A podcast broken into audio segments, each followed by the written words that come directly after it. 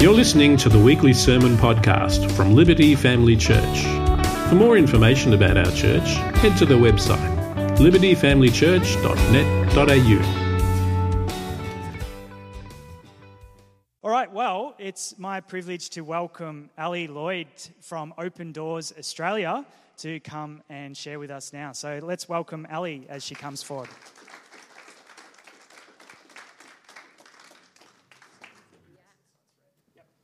Awesome. Thanks so much, Pastor Joel, and thank you, Liberty Family Church, for having me with you all this morning.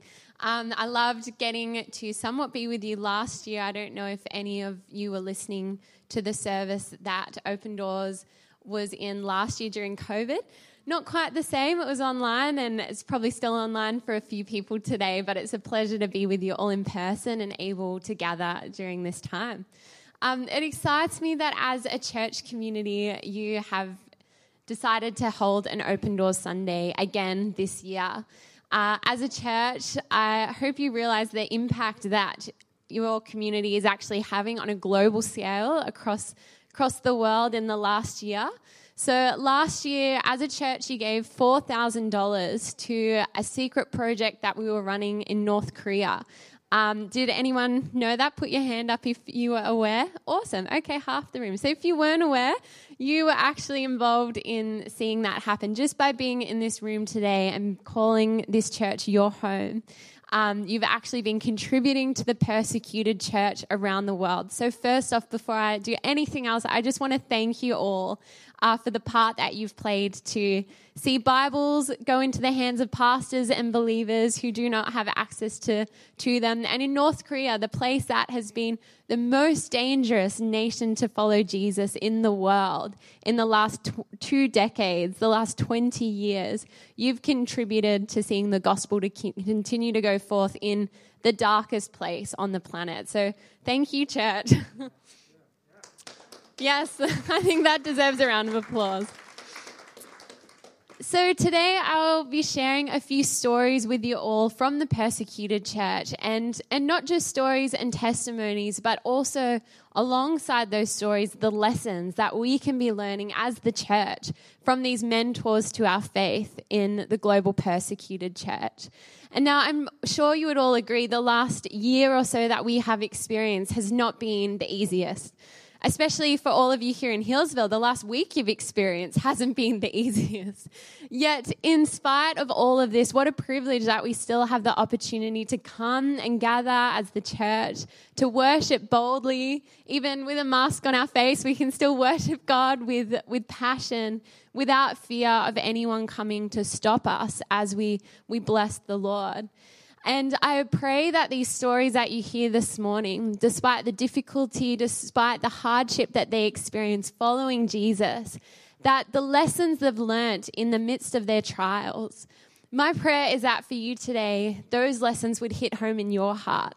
That it would not just be stories you hear that go in one ear and out the other, but instead they would become encouragements and challenges to your own faith as you follow Jesus. That in the midst of your day-to-day life, when you hit those challenges and you hit those struggles, that you would be encouraged by your brothers and sisters who are also following the Lord in adversity. So before I get into some of those stories, I just want to take a moment and pray. If you'd close your eyes and join with me. Holy Spirit, we praise you, God. We worship and glorify you. We thank you for the privilege that it is to be your children, to be your friends, to be your servants and your ambassadors here in Australia. God, we thank you for this time this morning, for all that you're doing in this city, in this church, in this nation. But Lord, we just pray as well that as we meditate and hear the stories of what is happening in some of the furthest parts of the world, God, that you would soften and prepare our hearts to hear this. Lord, we pray that this message this morning would not be one that we just sit and listen to, but instead it would propel and catalyze us as we go into our week to give us a boldness and a courage as we follow you, Jesus, here in Victoria. I just pray that you would bless the words I speak this morning, God, and they would be a timely word for this church in your precious name. Amen. Amen. So as was said, my name is Ali Lloyd. I'm 24 years old and I've been working for Open Doors for 2 years now. But I have such a heart for the global church. And that's why I believe, for me personally, this is the best job I could ever have. Because my heart is both for the believers, the brothers and sisters that we have around the world following Jesus. But who knows, the global church also includes us.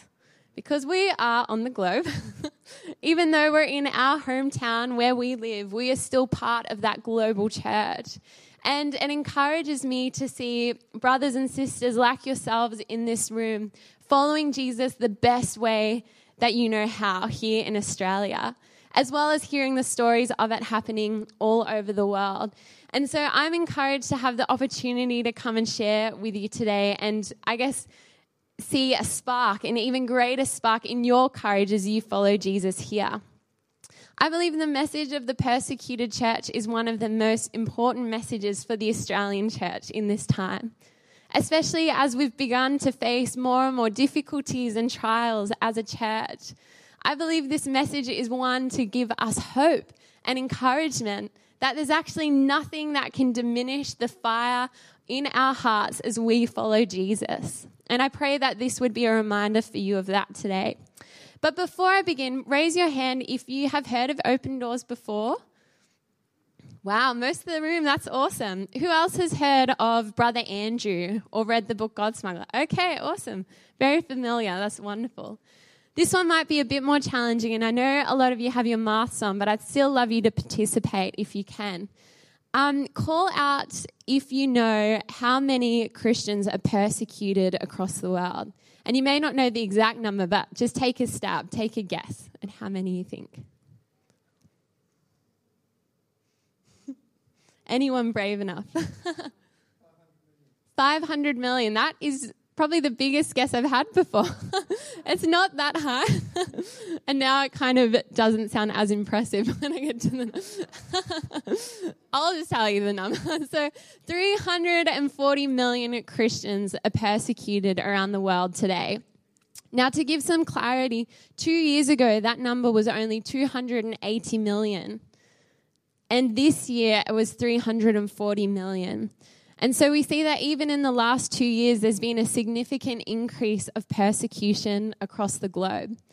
As I shared before, what you're doing in North Korea, there are tens of thousands of Christians who are in prison camps in North Korea for following Jesus there.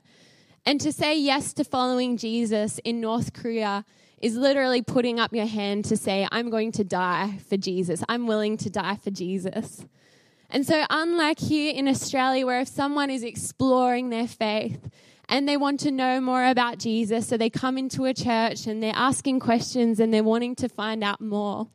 In North Korea, it's a little bit more black and white. If you're going to choose to be a Christian, you are giving up everything with the fear of even giving up your life. But I want to share a few stories of, I guess, I won't go through all the 340 million stories today, but I just want to share a couple of those 340 million stories, because I think the important thing to remember is that as much as that is a very big statistic and number, there are faces and names and testimonies behind each one of those numbers of people just like you and me who are following Jesus in their own nation. And one of those stories is of a Russian Orthodox priest whose name was Father Yakunin. Now, he was a Russian Orthodox priest and dissident who was jailed for his faith in a notorious labor camp for 5 years. Now, he wasn't just placed in a labor camp and in a prison amongst other guards, but he was actually placed into solitary confinement in that camp. And so for 5 years, he was locked in this space. But the prison guard said as he was coming in, you can take one item in with you. And I think that's a pretty generous thing in and of itself, going into prison, that he can even take one thing in with him. Obviously, a Bible was not allowed. So Father Yakunin decided to take his prayer beads in with him. And he had this chain of beads, and there were 11 beads on it. And he used this bead to stimulate a morning ritual of thankfulness. He commented that what saved him during his time in prison was using those beads to stimulate that ritual of thankfulness. He commented that human beings have two options in life. They can either exist or they can flourish. That flourishing has nothing to do with material wealth, for you can merely exist as a rich person, or you can flourish in prison. Yakunin believed that we must deliberately set ourselves a goal of being thankful, because that was the most profound reason we were made in the first place. And I'm sure you would all agree with that. The reason that we were created was to know God, but primarily was to worship Him. And thankfulness to God is a form of worship. And I loved that song, Raise a Hallelujah, this morning. I think that's just so perfect, that in the midst of our enemies, in the midst of our trials, in the midst of our situations, we are called to glorify and raise a hallelujah unto God. Amen. Father Yakunin commented that under persecution, you can continue to thrive. If your attitude is like the psalmist in 116 verse 12, where he says, how can I repay the Lord for the good things that He has done to me? Yakunin also commented that we became sinful when we lost our center of gratitude to God. And we see this described in Romans 1:21. I'm sure a lot of you know this verse, that though they knew God, they did not honor Him as God or give thanks to Him. It comes back again to this place of gratitude to God. And Father Yakunin lived out this practice every single morning as he arose. He would wake up and count out 11 things that he was thankful for. And this is 5 years he's doing that. As I was thinking about this, I was trying to think about what would he have been thankful for in prison? Like, what are 11 things that every single day you get up and are thankful for? And I feel like after a while, you just get into a bit of a rut of saying the same things. And it'd be hard to be creative in such a confined space. But I imagine a few of those prayers would have been things like, Lord, thank you that I have a bed to sleep on tonight. Thank you that I'm still in a place of shelter. God, thank you that I still have breath in my lungs, so there's still a purpose for my life. Thank you that even though I'm confined, I have time to spend time with you. But that's only 4, so I'd like to know what the rest were. Thankfulness is such a biblical attitude to walk in, and I'm sure you would all agree with that. But in times where there's struggles and trials, it can be a hard thing to continue to cultivate in our lives. For Father Yakunin, this was actually something he had established in a pattern in his life long before persecution hit. And I think that is one of the keys there.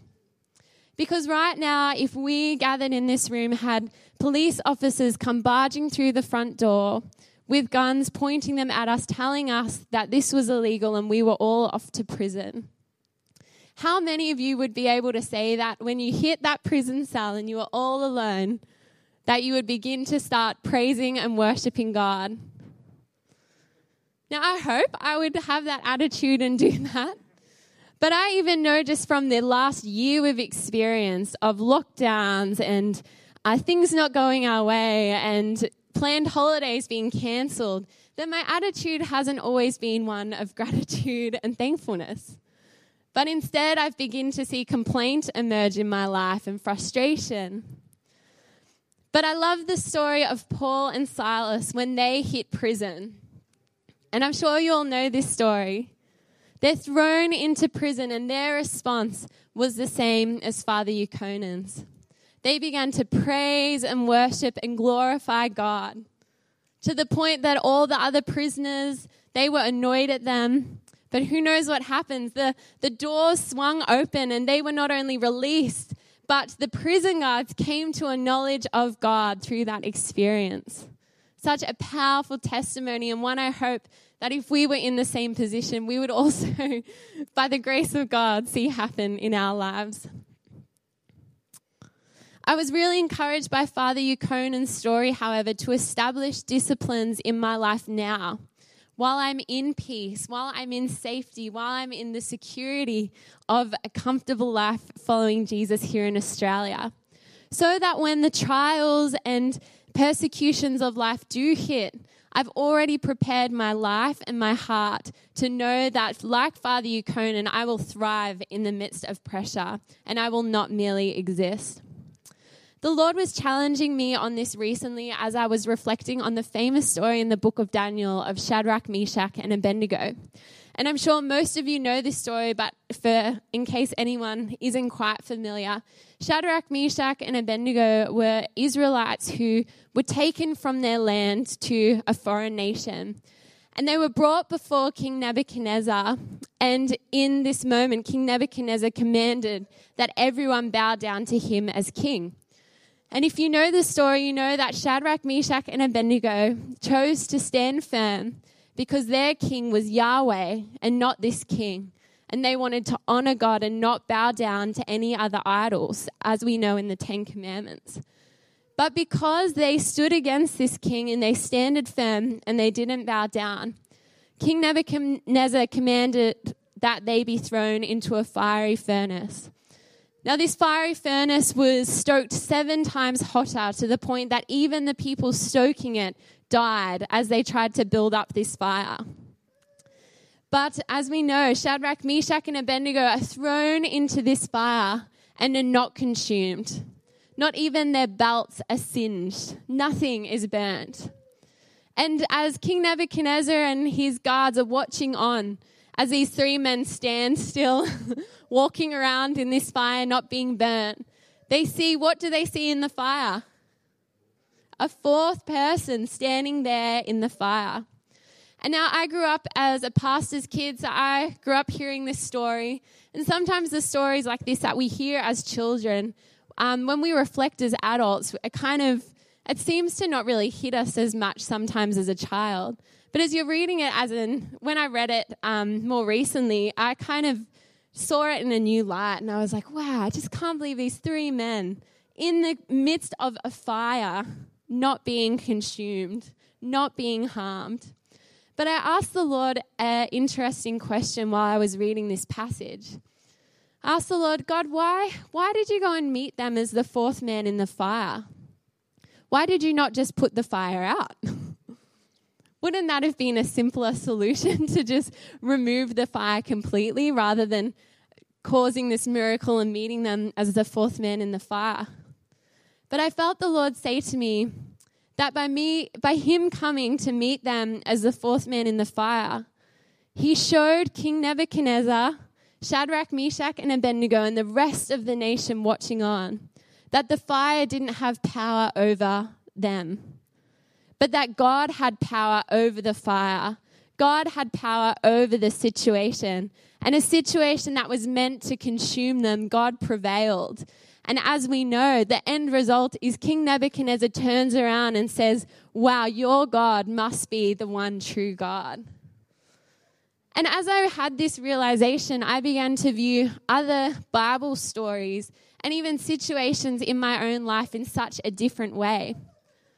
That instead of asking the why God questions in moments of struggle that we even personally experience, that maybe those situations are similar to Shadrach, Meshach and Abednego. That maybe those situations of trial and suffering and persecution that we walk through here in our life is actually a moment that God wants to step in as the 4th man in our fire and show himself greater over the situation. To show to the people around our life that are watching on as we walk through that trial, that their God must be real if they can walk through this and not be consumed. If they can be locked in prison and come out thriving more than before. If they can walk through suffering and still have joy, their God must be a true God. In reflection of this, I found myself being so thankful personally. But I also noticed, as I mentioned before, that not every single time the pressures of life hit me do I personally continue these rhythms of thankfulness. But sometimes I think as we all do, we're humans. When those trials hit, we instead get worried that we will just get burnt up when we're in that fire. In James 1:3 in the Message, I just love the way this translation states this verse. It says, "You know that under pressure, your faith life is forced into the open to show its true colors." And I love the way that translation depicts these seasons of trial in our life. When these pressures hit, what is coming out of our life? Is it courage or fear? Gratitude or complaint? Determination or surrender to the situation around us? And I know personally we can all assess, because we've experienced that in the last year, of new trials and new situations of suffering. Although it may look different to our brothers and sisters overseas, it's still so very real to us here in Australia. And what personally did you see come out of your life in that time? Did you turn towards Netflix, turn towards the distractions to just ride out the time and exist? Or instead, did you find yourself turning towards the Lord and saying, "God, thank you that I have this time of lockdown. Thank you that the things of my life are stripped back a little bit and I have even more time to get to know you"? As we all know, Jesus promises trials and persecution in our life, and it's all through the scripture.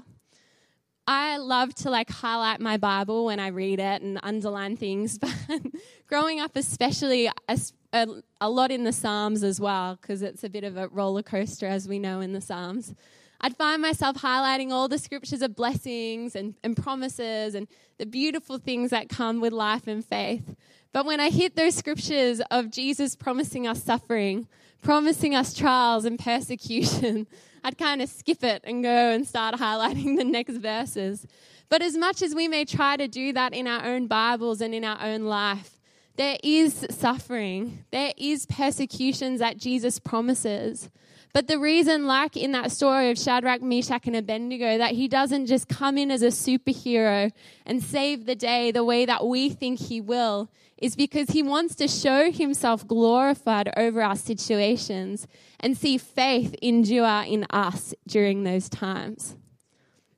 One of my favorite scriptures is in Psalm 23:5, that the Lord prepares a table for us in the presence of our enemies. And I believe a woman who portrays that so beautifully is a woman by the name of Helen Berhane. And I may have shared her story last year, but I just want to show you this video of her speaking herself, and then tell you her journey and her story. So let's turn to the screen to watch that.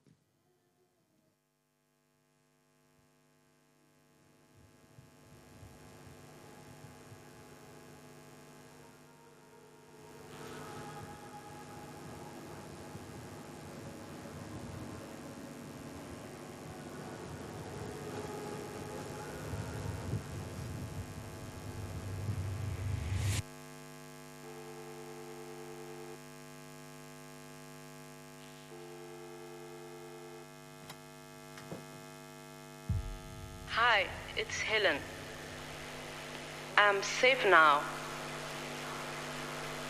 Who can preach the gospel? The answer is simple. Anyone who is not afraid to die. I was in that shipping container for 32 months. In the heat of desert day, the walls would burn our skin. In the night, we shook from the cold. I remember the story of Paul and Silas. Like them, I began to sing.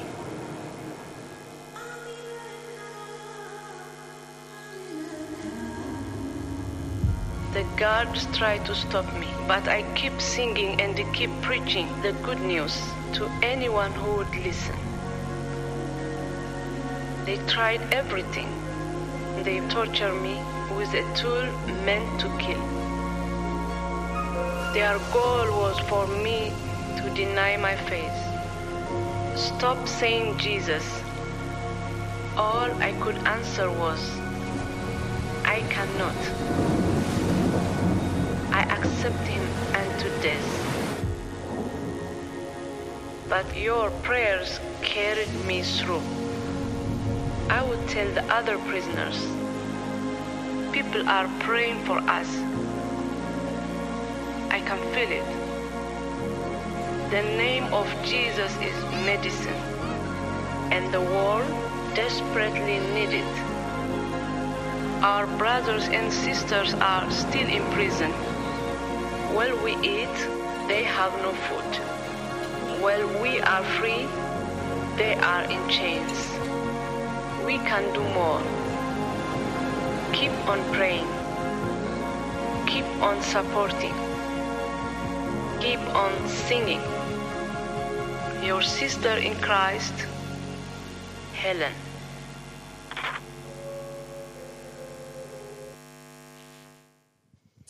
Helen's story is one of the most beautiful testimonies that I've encountered in my time at Open Doors. As she said in the video, she was locked in a shipping container for 2.5 years because she was unwilling to stop sharing the gospel. In Eritrea, the desert is the prison. There are no typical prisons like we have here in Australia, but instead they throw shipping containers in the desert and cram them full of 20-plus people. It's so hot during the day that if your skin touches the container, it burns straight away. And at night, as we know, the desert, it was freezing cold. On occasions, Helen would be caught sharing the gospel and singing stories with new believers that she continued to lead to the Lord and disciple even while she was in prison. And on one particular occasion, while she was caught leading some new disciples in a Bible time, the guards caught her while she was doing this, and they took her outside, they stripped her, and they forced her onto the rocky ground. And they began to ask her this question. They said, "Helen, where is your Bible?" And she said, "I do not have one." Again, the guard asked, "Helen, where is your Bible?" And she said, "I'm in prison. I do not have one here." The guard asked a third time, "Helen, is your Bible in your head?" And she said, "Yes, I carry the scriptures in both my head and my heart." But the guard commented, "Well, we're going to have to beat it out of you then." And the guard took a baton and began beating Helen. But the amazing part of the story is halfway through this beating, Helen stopped and she looked the guard straight in the eyes and she said, "I do not hate you and I forgive you because you are merely carrying out an order. But what you need to know is I am carrying out an order too, and that is not to deny Jesus Christ. So carry on." Christianity in and of itself wasn't illegal in Eritrea. What was illegal was sharing the gospel with someone else. And all Helen had to do to leave that prison was sign a document saying she would never share the gospel again. But sign that document she never could, because as she said herself in that video, Jesus Christ is the medicine to this world, so he must be shared. Helen lived from this position of thankfulness. And once she was freed, she would often challenge Western believers. "If tomorrow you woke up with only the things that you were thankful for today, what would you have?" A really sobering question. Think about it yesterday. What were you thankful for yesterday? And if today you woke up and that was all that you would have, what you were thankful for yesterday, how many of you think that you would have the exact same things that you're experiencing today? I've heard this question so many times, but I don't know that I can still say that I would have everything of my life yesterday today. Helen, in this moment, when she was being beaten, she was thrown back into her shipping container. But her response that she exclaims in this moment, I just find so incredible. She says that in that moment, she laid herself out before God and she just began to praise God and worship him and thank him. And she believes that if she didn't actually do that in that moment, she's unsure if she would have survived. That she actually recognized the power of worship and praise even in that moment of suffering. And she didn't just endure, but she came out in freedom and experiencing the glory of God, and now travels around the world now that she's free from that prison, encouraging believers like you and I of that same testimony we can experience in our lives. For us here in Australia, however, our enemies won't, and they definitely don't look the same as Helen's. Our trials and our enemies often look a bit more like fear or anxiety, depression, job loss, health issues, family issues. These are still the very real trials that we face as Christians here. And it's in these life situations that we face that these things try to overcome us. But I love that verse I mentioned before in Psalm 23, that in the midst of our enemies, God prepares a table for us.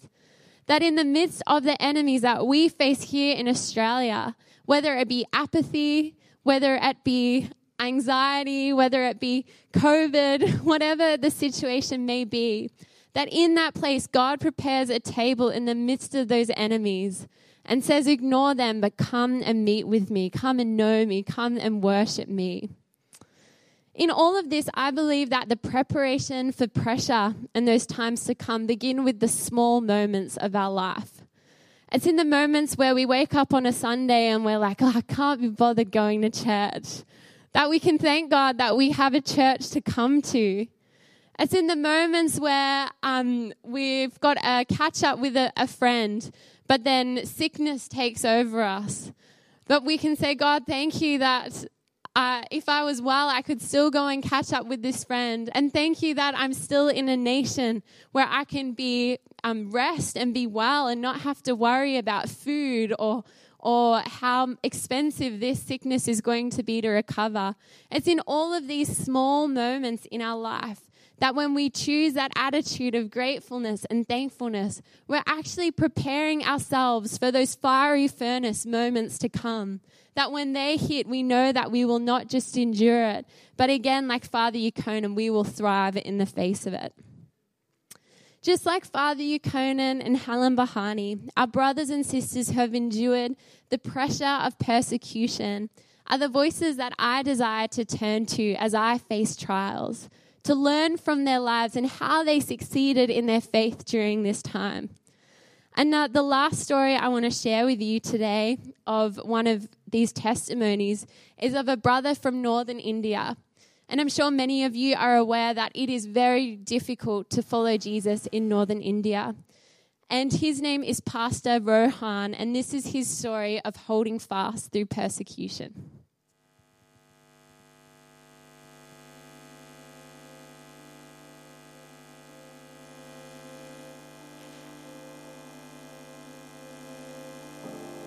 செய்வதற்கு நான் அர்ப்பணித்தேன்.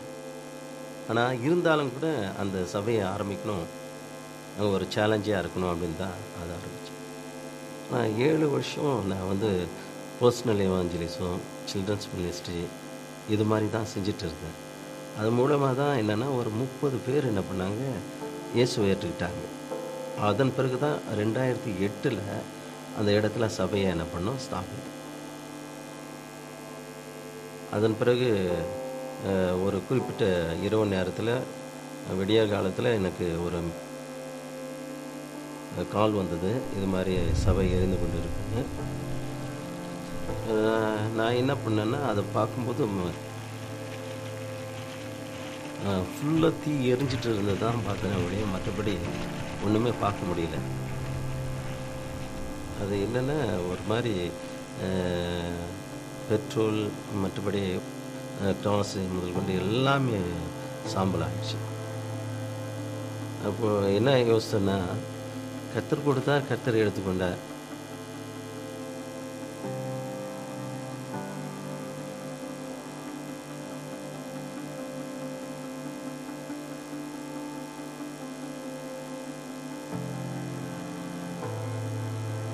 அப்படிப்பட்ட நேசத்தை இருதயத்தோடு இருக்கிறார். அதனால தான் அநேக மிஷினரிகள் எழும்பி இருக்கிறாங்க, அநேகர் ஆண்டவரை பற்றி சொல்கிறாங்க. நான் உபத்திரவப்பட்டது நல்லது, அதனால் உங்களுடைய பிரமாணங்களை கற்றுக்கொண்டேன். அப்போஸ்தலன் ஆகிய பவுல் யாக்கோப்புக்கு எழுதின நிருபம் 1 அதிகாரம் 2 இருந்து 4 வரை.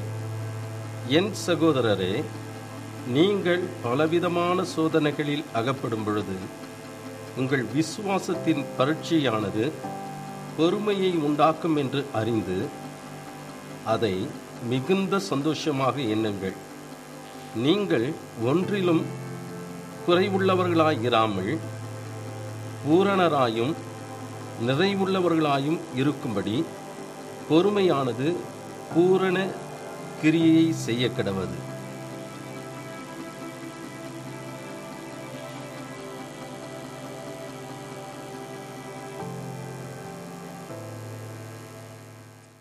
That baptism scene gets me every single time.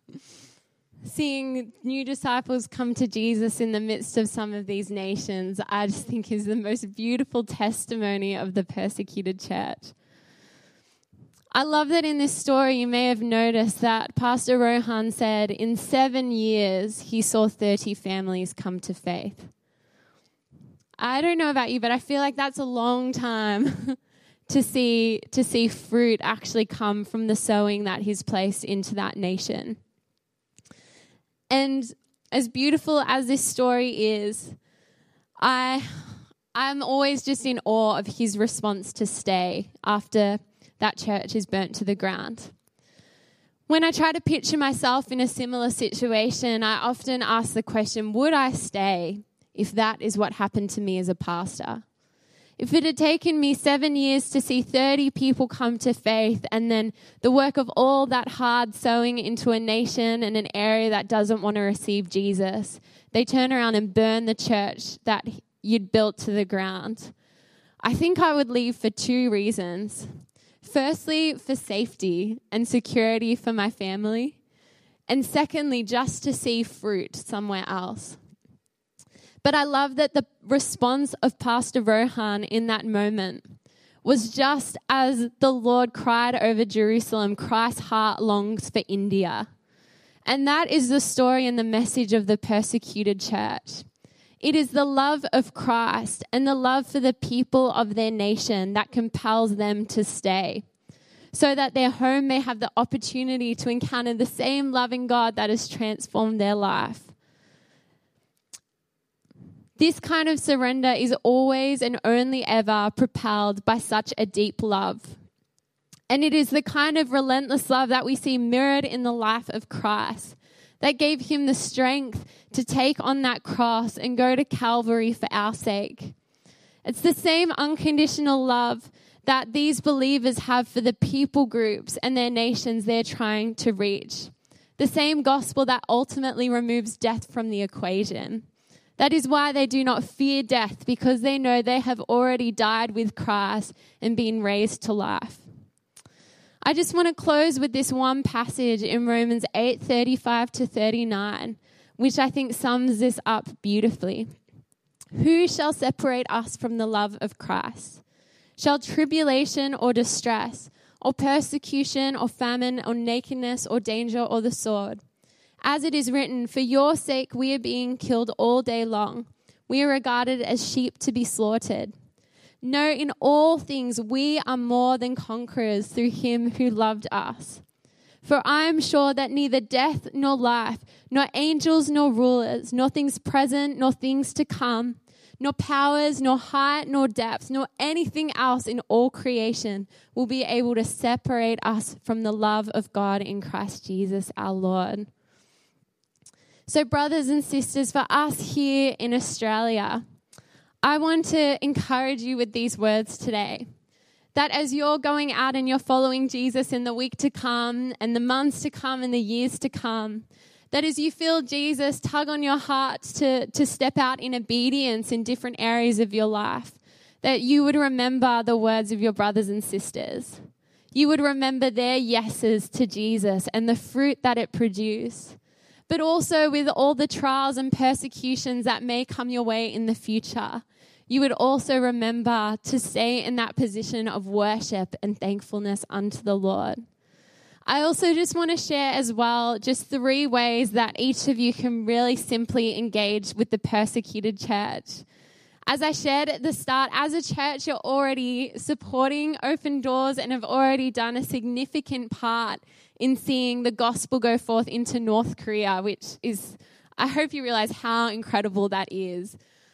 A nation where we're not even allowed to go and put our feet on the ground. Through your finances, your church has actually been able to have impact into that nation.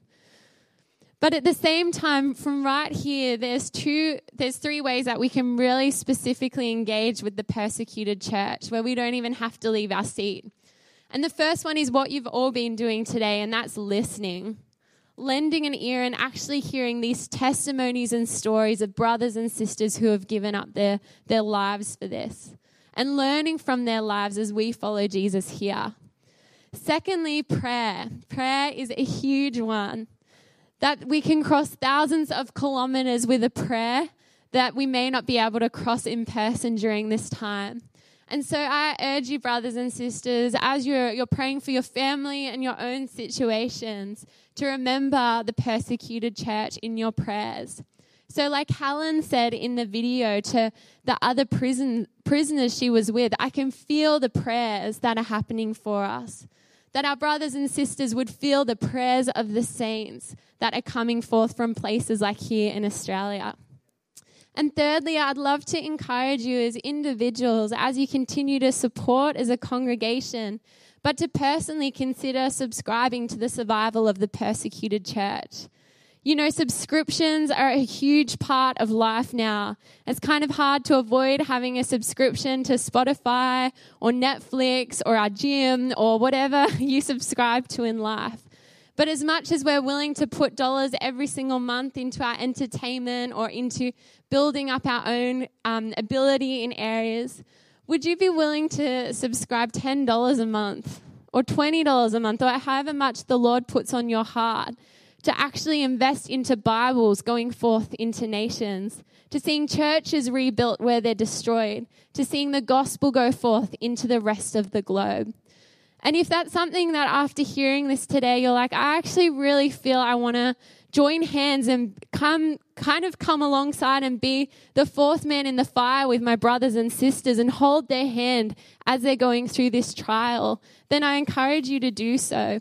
As you can see on the screen, you can type in opendoors.org/liberty for your church, and you can give through there and it'll be connected to your church.